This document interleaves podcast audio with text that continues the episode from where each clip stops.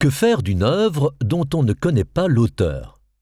C'est la question que nous allons aborder dans cette salle. On voit ici deux groupes de statues attribuées à deux maîtres anonymes. Nous disposons d'aucune information sur les auteurs de ces statues. Tout ce qu'on en sait, c'est ce qu'on a trouvé en étudiant les statues elles-mêmes. Pour composer un groupe de statues et les attribuer à un seul maître ou atelier, on analyse en premier lieu le style. Comment le sculpteur a-t-il réalisé des cheveux du Christ? Ou encore les plis et les proportions du corps? Ces informations stylistiques peuvent ensuite être complétées par des données relatives à la technique et aux matériaux.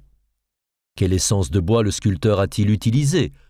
Comment a-t-il assemblé les différents éléments? C'est comme cela qu'on étudie l'œuvre de l'artiste. Pour terminer, on donne au sculpteur un nom évoquant une spécificité de l'œuvre. C'est ce qui a amené à la création des deux groupes dans cette salle.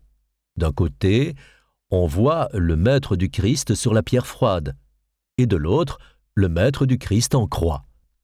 Chaque maître a ce qu'on appelle une œuvre clé, qui caractérise particulièrement son style. Dans chaque groupe a été placée une sculpture qui, sur base des caractéristiques stylistiques, ne peut pas être attribuée à un de ses maîtres. La retrouvez-vous sans lire les légendes